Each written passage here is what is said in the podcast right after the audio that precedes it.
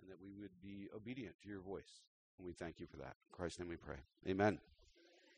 Um, anyway, we uh, have been in this series. We just started it last week, uh, Barrier Breaking Faith. And, and uh, last week we began looking at Hebrews 11, 1 through 3. Well, we looked at a few more, but I'll just uh, uh, do, do the first verse. Now, faith is confidence in what we hope for and assurance about what we do not see.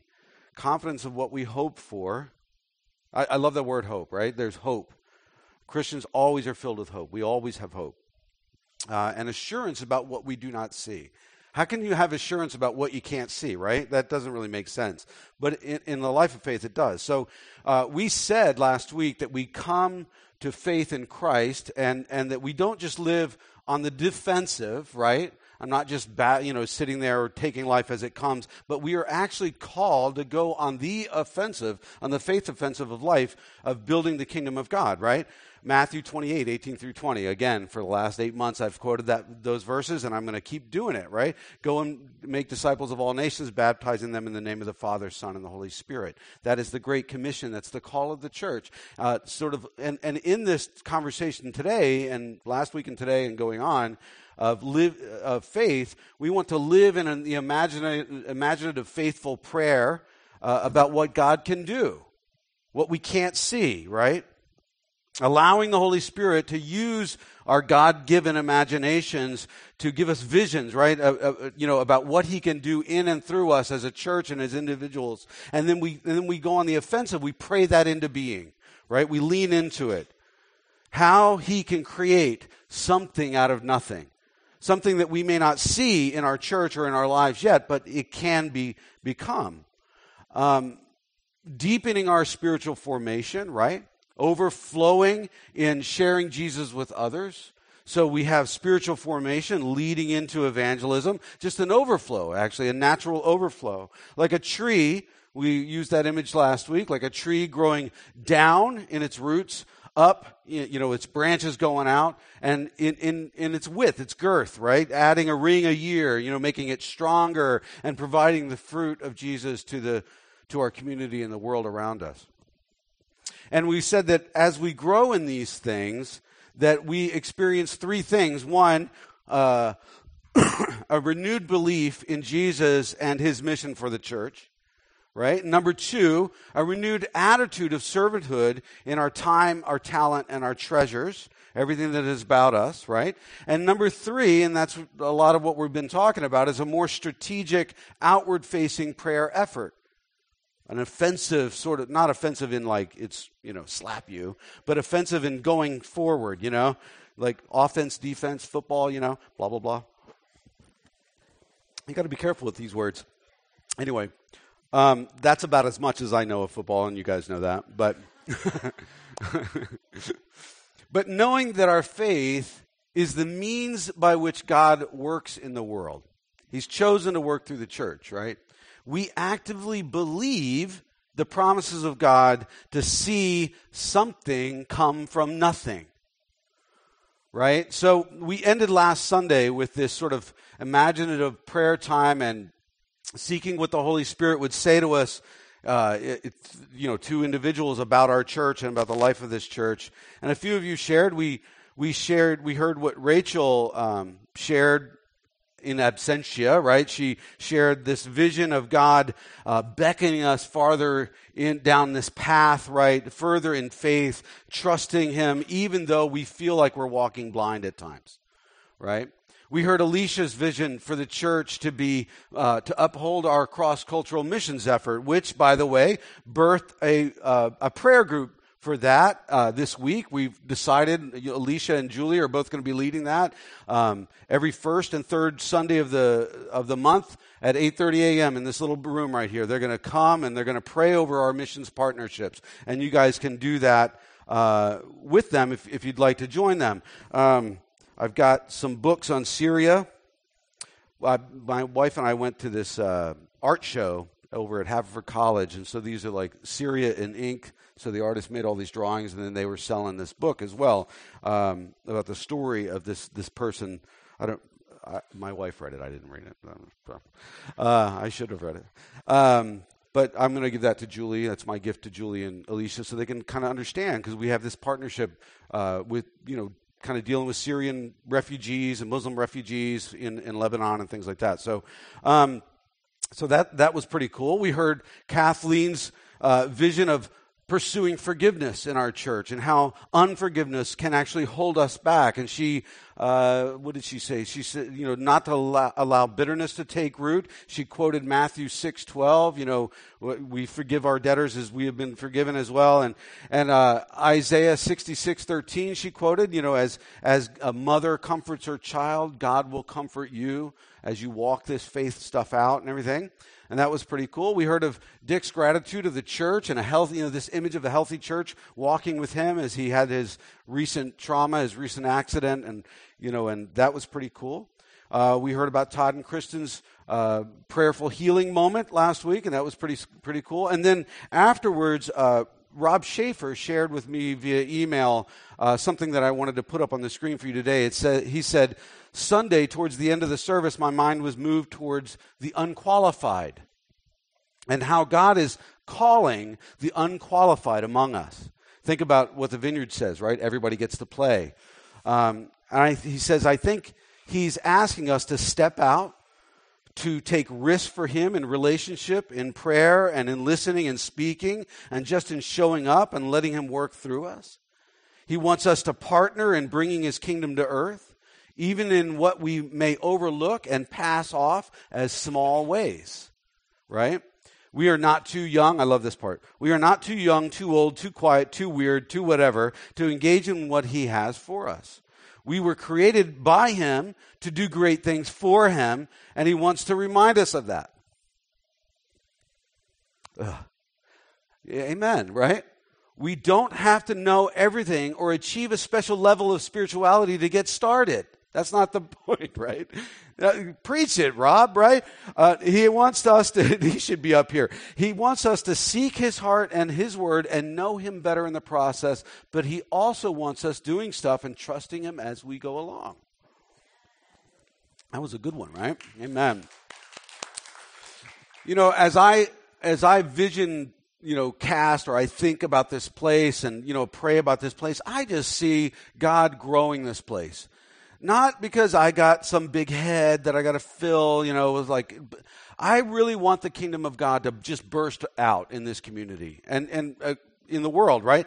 And I, you know, I, so I imagine this space redesigned. I imagine this building redesigned. I imagine us utilizing this space daily for ministry, daily for our community, right? More people being reached w- uh, with the gospel. You know, a, a, a full, robust staff People that are just here, you know, we have to pay them. We have to get them in place because we, we have so much going on, right? We, I, I, I envision us going to multiple services in the future because we just really want people to know Jesus and more and more people are coming into the room. That's what I want. I want more and more people to have freedom in Jesus. That's my hope. That's my vision, right? And I think that's Matthew 28, 18 through 20 again. I'm going to just keep beating that drum, right? But today we continue this discussion uh, by looking at Noah. See, look, look at that. Got another text. What's going on, man? No. That's that's Belinda. She's her son is in the hospital getting a. Everybody hear about this? Just pray for Seth. He's he's all right. He had a appendicitis, so they had to take that out last night. So, but he's he's a trooper, man. There's nothing keeps Seth down, right? So he's probably making jokes in, by his bed, you know, at his bed right now. So, but we continue this discussion today, looking at uh, Hebrews 11:7 says, "By faith Noah, when warned about things not yet seen, in holy fear, like in you know just not not fear like ah, but like in holy respect and awe, he built an ark to save his family. By his faith, he condemned the world." He brought conviction on the world, right? And he became heir of the, the righteousness that is in keeping with faith. So Noah was one of the many uh, listed in Hebrews chapter 11 who acted in faith. He, he lived it out. Like Abraham, remember last week, uh, he didn't have very much to go on. We talked about Abraham a little bit, little bit, right? He couldn't see the future. He lived by promise, but not, not by explanation. He didn't have all his little ducks in a row before he went out in faith. He risked it. He lived the promise, right? Now, part of his story is found in Genesis 6, starting in verse 13. So God said to Noah, I'm going to put an end to all people. For the earth is filled with violence because of them. Talk about justice. There is some justice in the world, right?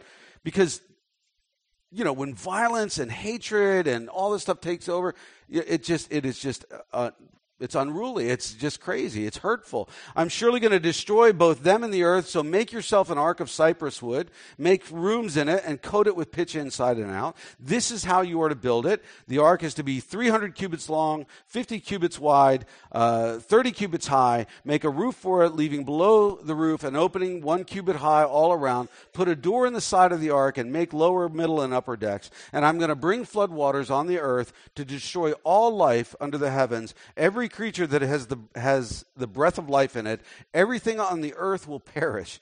Wow. But I will establish my covenant with you. And you will enter the ark, you and your sons and your wife and your sons' wives with you. You are to bring into the ark two of all living creatures, male and female, and to keep them alive with you. Two of every kind of bird and every kind of animal and of every kind of creature that moves along the ground will come to you to be kept alive. You are to take every kind of food that is to be eaten and store it away as food for you and for them. And here's the kicker verse. You know, this is a crazy plan.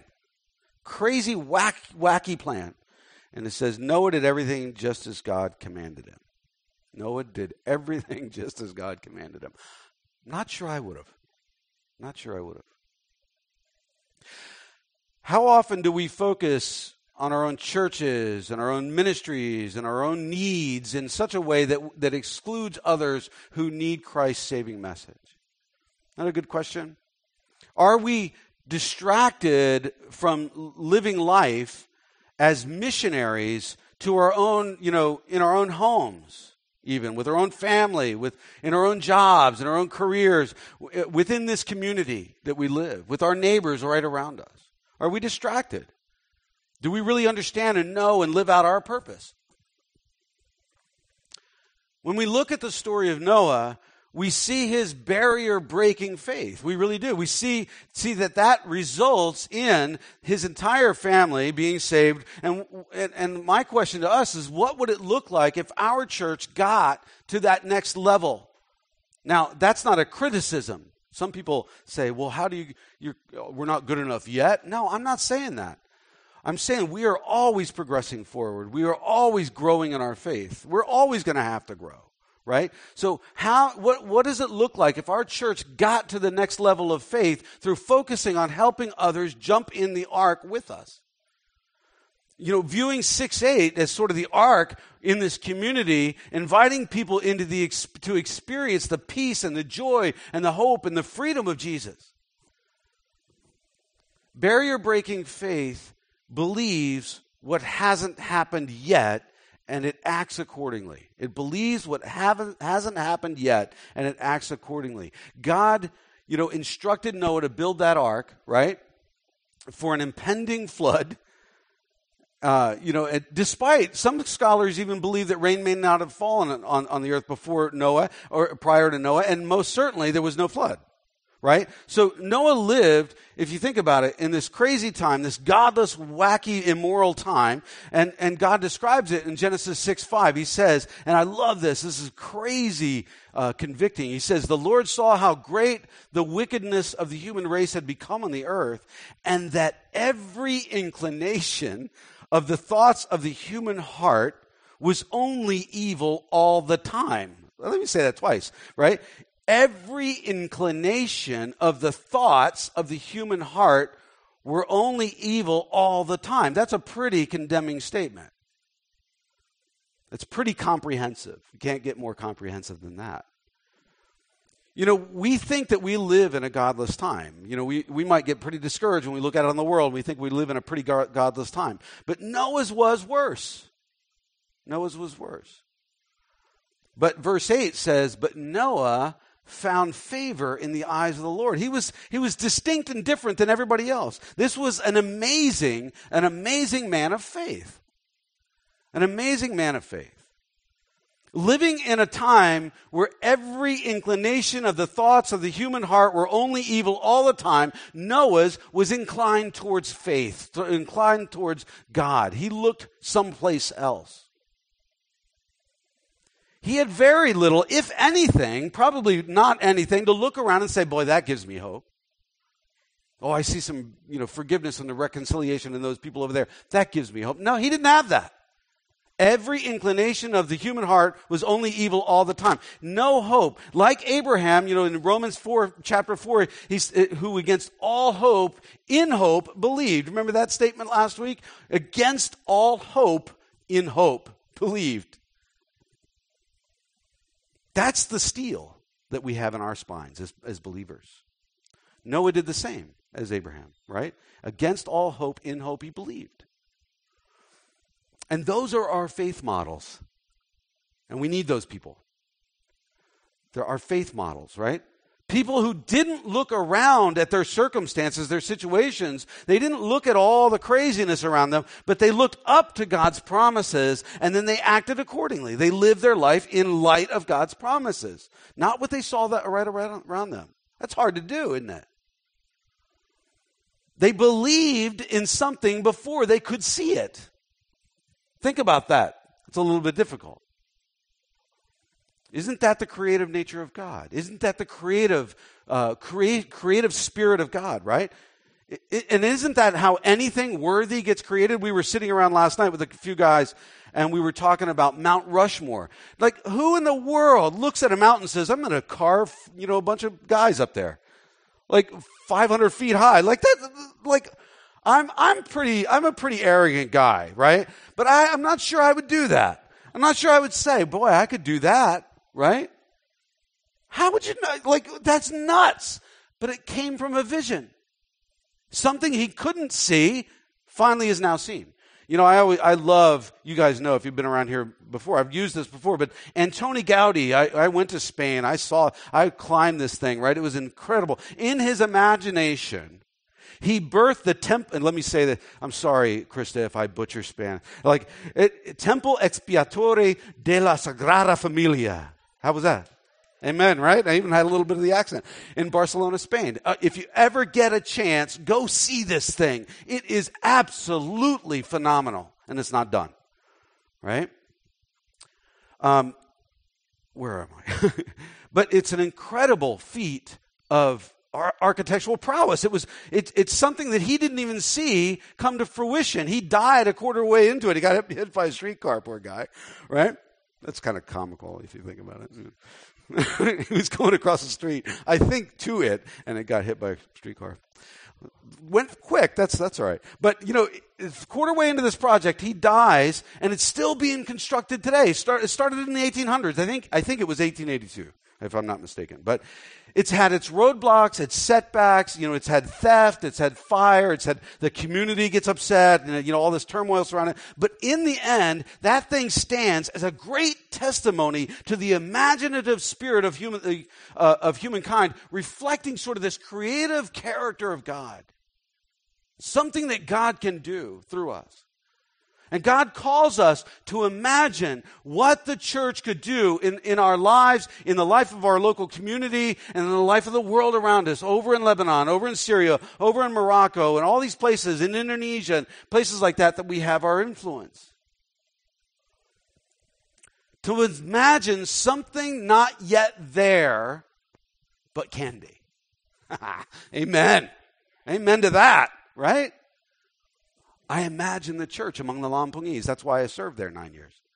I love, I love that vision. It's going to happen. You know why I know that?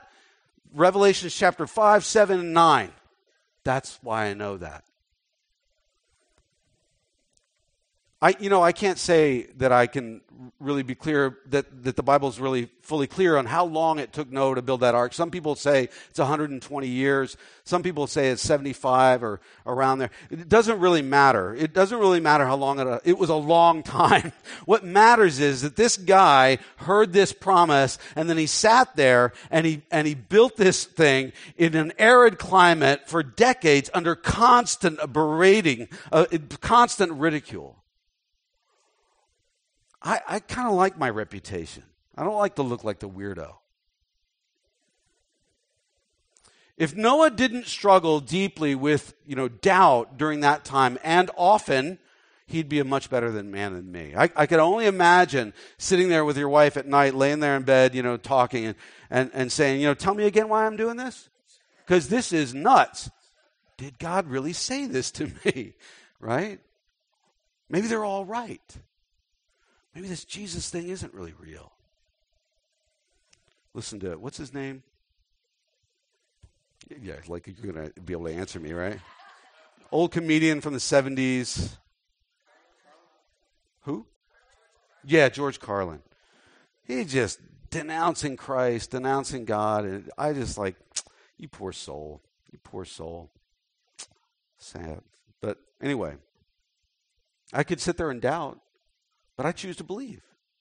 Have you ever believed God for something, but it took years to come about, or maybe it's not even come about? Maybe you, have been praying for someone for years and years and years, and, and they've not even had that aha moment with Jesus yet. And you feel like giving up. You know, maybe you've worked for years to see your calling come to fruition, but you've had setback after setback after setback before it actually stuck and something happened. God says to this church, go and make disciples of all nations and baptize them in blah, blah, blah, you know, Matthew 28, 18 through 20. And we, we pray for people and we take risk and we share Jesus with them in word and deed and all that stuff. And sometimes it seems to not to really make a difference.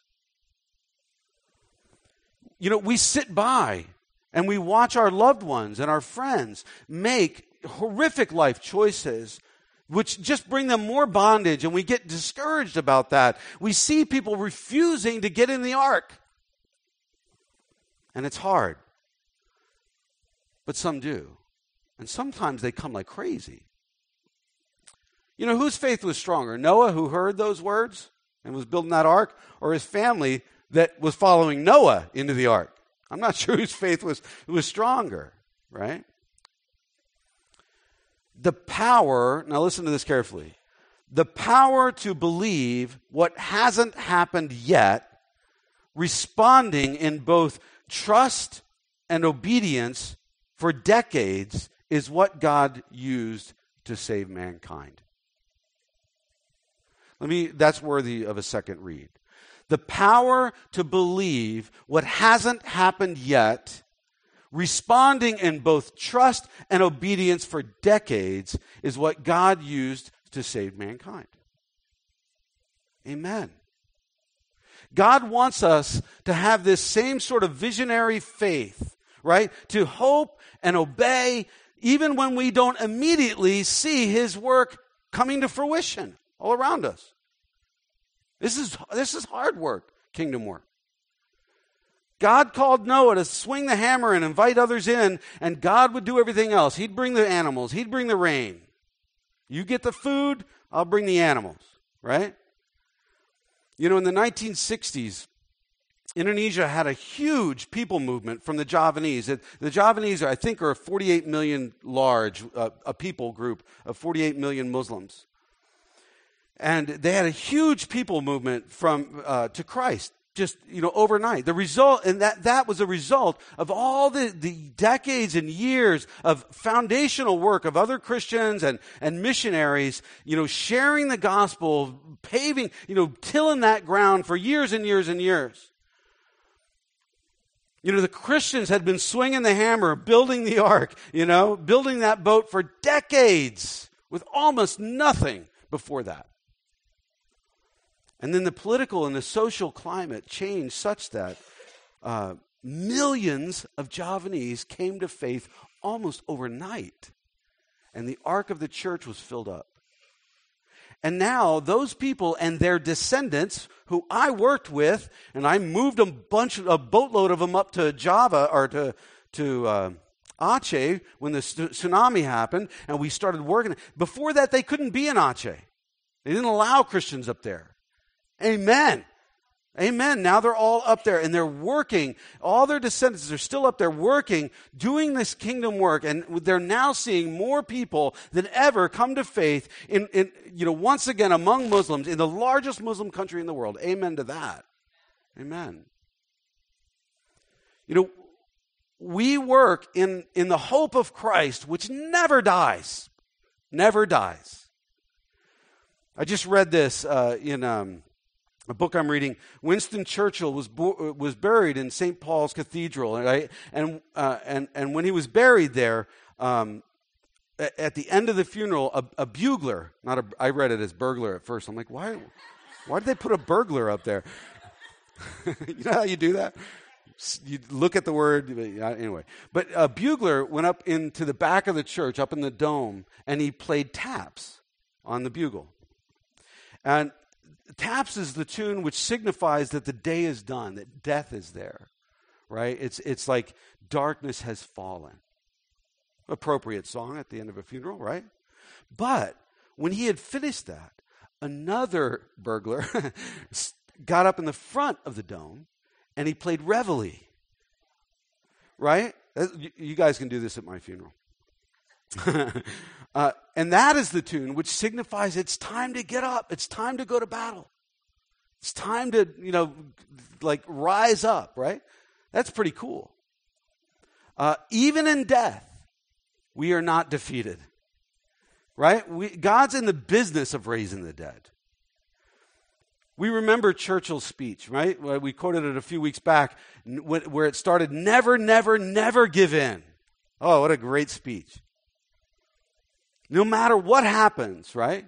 That's the call to the church. Keep going no matter what happens, what the climate looks like, or all around you. Go and make disciples of all nations, and I will be with you to the very ends of the age. Matthew 28, 18 through 20. That's our call.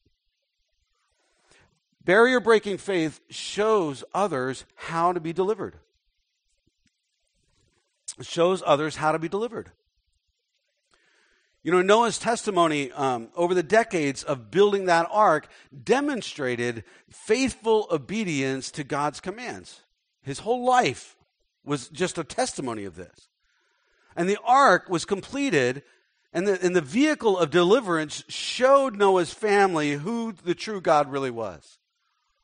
They had no doubts. His faith and obedience achieve the mechanism of salvation for them, as our, and as our faith and our obedience will also result in others around us knowing Christ, seeing the true rescue in Jesus, right? You know, his work on the cross, saving us from sins, conquering death and sin, standing in our place.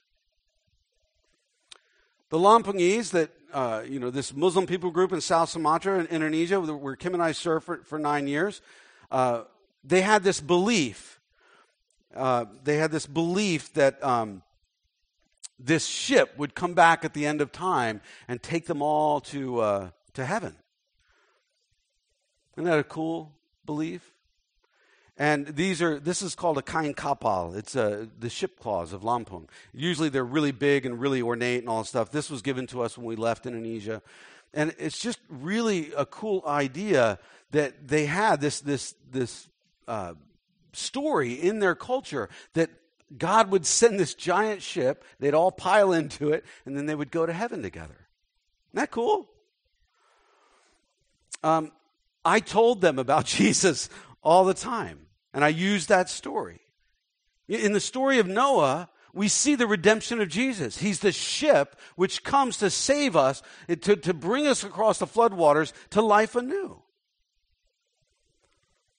When we climb aboard the body of Christ, He's our safe passage through all the waters of suffering and death. Suffering as we go through life now, and death when we face our mortality. I, you know, and I shared that with my Lampungese friends over and over and over again, and I know that it never went out void. Something stuck there.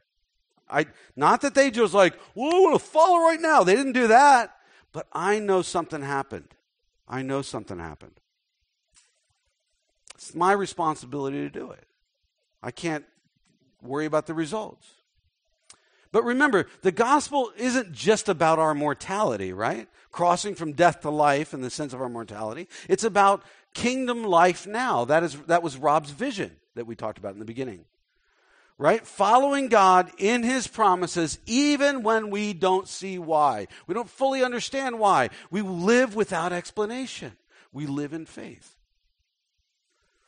If we want abundant life now, we choose the path of Jesus. And this is why I said that uh, what uh, Donna's words were, were prophetic um, during the announcements there, because this is the same thing. If we, if we want abundant life now, then we choose uh, the path of Jesus right now, nothing else. Nothing else. I've asked so many people in ministry, where do you want to be in 10 years? Right? Where do you want to be in years? You know, uh, their answer is always, well, I want to be peaceful and content and, you know, and I, I, I want to have a family or whatever. You know, it's always good stuff right? Nobody just, you know, nobody's ever come to me and said, well, I'd love to be divorced. I'd love to be saddled with debt. I'd love to be really lonely and depressed. Right? We don't say those things. Since our souls long for God, they long for healthy community and connection with others. That's what our souls long for. So I, I always gently ask, are the choices that you're making right now leading towards those life giving things? Sadly, most people answer no, they're not. But it's something to think about, right? Remember, God's ceremonial and civil laws were fulfilled in Christ. That's why we don't do all that weird stuff from the Old Testament. But his moral law always stands. I may look like a mess, but I'm a pretty conservative dude in my morality because the scriptures call me to that. Right? His moral law still stands. Faith is a walk of purity, it is a pursuit of holiness as according to the scriptures. We're made new in Christ. I am once in Jesus, always in Jesus. I'm a firm believer in that. But we aren't perfect yet, right? We aren't. We're being spiritually formed into Christ's likeness over time with every little choice we make and every little thought that we entertain. Everyone's being formed either towards or away from Jesus all the time. It's about choices. It's about our obedience, our choice to be, be obedient to Christ. The people surrounding Noah, right, had trained their, their will, their minds, their emotions, their bodies to follow the desires of self. That's what they trained themselves to. And as a result, the world was full of violence. Full of violence. Their souls were dead. The world was full of sin, full of wickedness, full of violence, and they were just wa- the walking dead. Their souls were dead. Jesus has given us everything that we need everything that we need to walk in victory with Him over our feelings, over our desires, over our crooked wills. Even, he, even the power to train our bodies to desire good things for us. Potato chips don't fall in that category. They're always good for me. I'm just kidding. I have my struggles, right? And I have to choose good things in life. Jesus has given us all we need to walk in that victory over all these things. Our soul, which ties our bodies and our will and our minds and our, you know, our feelings and our desires and all that, uh, you know, our bodies, all this stuff, longs for God. Our soul longs for God all the time. Psalm 42 1 says, As the deer pants for water, for streams of water, so my soul pants for you, my God deer running through the forest, right? Like, like all like, you know, and he gets to a stream and, you know, he doesn't go, and that's it. I mean, he sucks it up, right? He wants that water. He needs it. That's the way my soul longs for God. Always. But we do, we wound it. We deny it. Life giving stuff. We wound it with every unholy choice that we make. That's why purity and holiness is paramount for the Christian. Because actions have consequences, don't they? Right? A simple axiom of life actions have consequences. You do A, B happens. But although simple choices, like good choices, are simple in nature, they're not always that easy, are they? Potato chips are hard for me. Ice cream pralines and cream. Oh, that's hard for me, right? You know, they're, they're hard decisions to make sometimes, as Paul describes in Romans 7. I do not understand what I do. For what I want to do, the good that I want to do, I don't do. But what I hate, I do. You hear him in that? We all live that, don't we? We all feel that. Just remember, spiritual decay or spiritual entropy is a result of constant disobedience. And it's never in really one big, giant, large, one decision. This is important to listen to, right? Spiritually healthy people, spiritually healthy people do not wake up one day and their wife snaps at them and they go out and have an affair. Spiritual healthy people don't just make that decision right there. That's not what happens. These decisions are a result of a myriad of smaller decisions, smaller attitudes which build up, you know, on each other like ounces on my waistline. And eventually ounces make pounds, don't they? And then they produce joint pain and they produce diabetes of the soul, right? Spiritual unhealthiness overflows just as spiritual health overflows, but in sinful, hurtful, degrading ways. That's why purity and holiness is important. And why do we do that? Why do we not make those decisions? Because we've, we've, we've given up hope. We don't have hope. We give up. Oh, it's too hard. It's too hard. We've forfeited the hope that we have in Christ, and we've chosen disobedience in really a million little small ways rather than life getting, giving obedience, rather than doing the work to see what God will do, right? God's moral law isn't a stick to be hit with. It is a nourishing meal to be consumed. It brings you life, it brings health to your soul. How's your soul? Rob asked us that this Thursday morning, the guys at breakfast. How's your soul? And we talked about that together. We have a booklet, I think, out there in the in the, the thing. How's your soul? Um, Phil Phil Strout. Somebody knows me. Strout. Uh, Phil Phil Strout wrote that booklet because it's an important question. How's your soul, right? Lost myself again. Um, Paul says before this in Romans 6 11 through 14, he says, In the same, this is a great verse to memorize, by the way. This helps you fight. This is a spiritual battle. It helps you fight, right? In the same way, count yourselves dead to sin, but alive to God in Christ Jesus. When I was a new believer, that verse one, is one of like five that just helped me get through the day sometimes, right? In the same way, count yourselves dead to sin, but alive to God in Christ Jesus. Therefore, do not let sin reign in your mortal body, so that you obey its evil desires.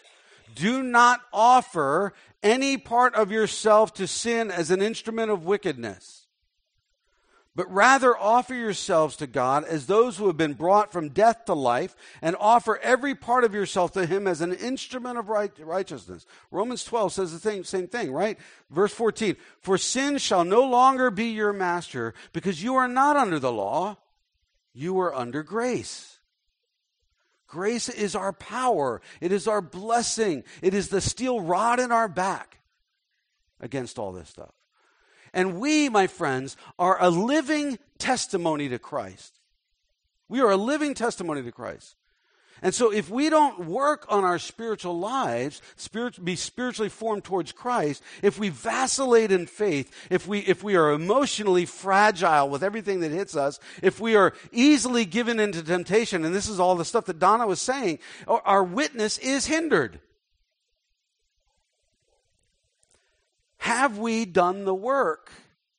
Have we done the work of submitting ourselves to Jesus day in and day out? Like growing trees, right? Adding to our depth with our roots going down, adding to our height and our, our branches going out, adding to our girth as a, every year a ring gets added. That's slow growth, solid, slow growth. not a flash in the pan. This is serious stuff, right? This is this is uh, grown-up stuff. It's not kid stuff. This is not McDonald's. This is meat and potatoes, right? Allowing him to root us by the river in order that you know it, that it doesn't matter what's going on all around us. The arid climate you know whatever it is the winds blow whatever the storms come it doesn't matter. It doesn't matter what the outside climate is. We stand firm and we stand well fed in jesus. And the world needs that. The world needs people that are rooted in jesus. The world needs its faith models. We need hebrews 11 barrier breaking faith exposes the world, it convicts the world, and it receives righteousness. Noah's faithful obedience, his faithful obedience condemned, it convicted the sin wrecked world around him. It really did. Showing that rebellion against God re- results in destruction. It does. I know those aren't popular words these days, but it does. But obedience to God results in salvation. And salvation not just from, you know, the grave, but salvation in the crazy things that torment me day in and day out. Right? 2 Peter 2 5 speaks again of Noah's salvation in comparison to those who've given themselves over totally to desire. And 2 Peter 2 9 says, The Lord knows how to rescue the godly from trials and and here's the, here it is to hold the unrighteous for punishment on the day of judgment. There is a judgment. We can avoid that by walking well with Jesus, right? By being in the ark. Responding to, to God in faith leads to wholeness and salvation. Denial of God leads to destruction. It is a simple axiom of life. It is something that, that is true now, will always be true. A thousand years from now, it'll, it'll be, still be true. It was uh, true thousands and thousands of years ago. It'll always be true. And our faith becomes the signpost that the Holy Spirit uses to convict the world concerning sin and righteousness and judgment. And sometimes that's not too pretty, sometimes it's very beautiful. The Spirit of God calls us to, to persist, to keep going and doing good, you know, not give up in our pursuit of holiness, our pursuit of purity, and proving ourselves worthy of the calling we received. Ephesians chapter 4, verse 1. We're like John the Baptist, right? Proclaiming, Look, the Lamb of God who takes away the sins of the world. And that is an absolutely worthy task to live up to. And we've been given, like I've said, all we need to do so. We've been given the Word of God. We've been given Jesus' powerful work on the cross and his rising from the grave. And we've been given his own Holy Spirit. Right? John 16, 7 through 11 says, But verily, truly, I tell you, it is for your good that I'm going away. Unless I go away, the advocate, the person of the Holy Spirit, right? The advocate will not come to you. But if I go, I will send him to you. When he comes, he will provide the world to be, prove the world to be in the wrong about sin and righteousness and judgment about sin because people do not believe in me, about righteousness because I'm going to the Father where you can see me no longer, and about judgment because the prince of this world now stands condemned. Christ has done the work, right? You know, they say the average American now lives with more stress than the 1950s psych ward patient. We're all crazy. We're all nuts, right? Everyone's full of anxiety. Everyone's overly medicated whether or not that is a pill from the doctor or a glass of wine at night. We're overly medicated. We are filling our souls with things that are detrimental or too much of a good thing, which is also detrimental. It takes those, it, it, it, takes those of us who found the answer in Christ to proclaim to, to all of those out there, both in word and deed, the only way of salvation and the only way to full victorious life right now is to climb into the ark of Christ. That's the only way. There is no other way. That's what the scriptures teach. The work is done, has been done for us. Now we just are called to live the life of Christ out with others, before others. And no matter what they say, what, no matter what George Carlin says, we are a conviction to them. We are. And hopefully that leads to salvation and freedom for them, but it may not. There are many people who will refuse to get in the boat. You know, they just will refuse. So, to apply this, barrier breaking faith can result in the salvation of others when we, number one, faithfully uh, trust God can accomplish the impossible. Is there somebody in your life that seems impossible? God can. Number two, that we faithfully obey the commandments of Jesus to model to others who the true source of salvation is. And that takes walking in holiness, walking in purity, and walking uh, in, in loving action and word. Number three, that we faithfully model and proclaim the good news of Jesus, sharing our lives and our Savior with others around us who are destined, and I hate to say it, but I'm going to say it, who are destined towards destruction apart from Jesus. That is a truth of Scripture. It's not something that we preach anymore these days. You don't hear that from the pulpit that much, but we need to say it because it is a truth. What stands in the way of all that? Dallas Willard, I, in this book I'm reading, Dallas Willard said, Hurry is the great um, enemy of spiritual life in our day. You must ruthlessly eliminate hurry from your life. That little, that one little thing makes a lot of sense to me, right? I feel that when he says that. I agree with it. Hurry is the great enemy of the spiritual life in our day. You must ruthlessly eliminate hurry from your life. You don't have to do all the things that you're doing. You really don't. I agree with that, right? The question is will we put down the hurry? Will we put down the trinkets and the toys and the distractions which keep us from being so spiritually formed in Jesus that we become naturally supernatural to other people, right? That we just overflow hope in the power of the Holy Spirit. Romans 15 13. That it just comes out of us no matter what we do. I can't help but, oh, I got a little Jesus on you. Sorry about that. You, you brush up against me, you get Jesus on you. Amen? That's what I want. Will we view, uh, in the view of God's mercy, offer our bodies as a living sacrifice, holy and pleasing to God, as a true and proper worship of our life, right? Not conforming to the patterns of this world, but being transformed in the renewing of our mind, becoming able to test what, uh, what God's good and pleasing and perfect will is. That's Romans 12, 1 and 2, right? Will we live like that? And we do have this unique opportunity right now before us in this 40 days of prayer and fasting to actually pursue Jesus at a greater level, to go deeper. Like if you've never fasted, it is a good practice. It seems weird, but it actually does something for you. And uh, they even say that physically it resets your system. There's something that God has called us to do in these things, in these practices, and it's wonderful. So stick around today after the service, right after the service, by the way, because Rachel's got something to do later.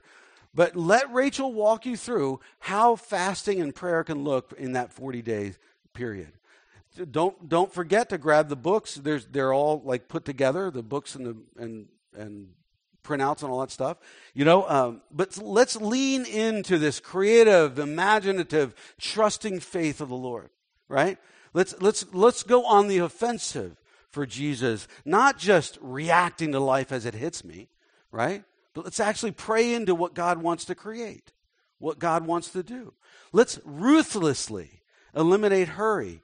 Let's model faith to each other and to our kids and to our community in order that more and more and more people will jump on the ark of salvation and find life among us, uh, abundant among us, right? That they will just know Jesus.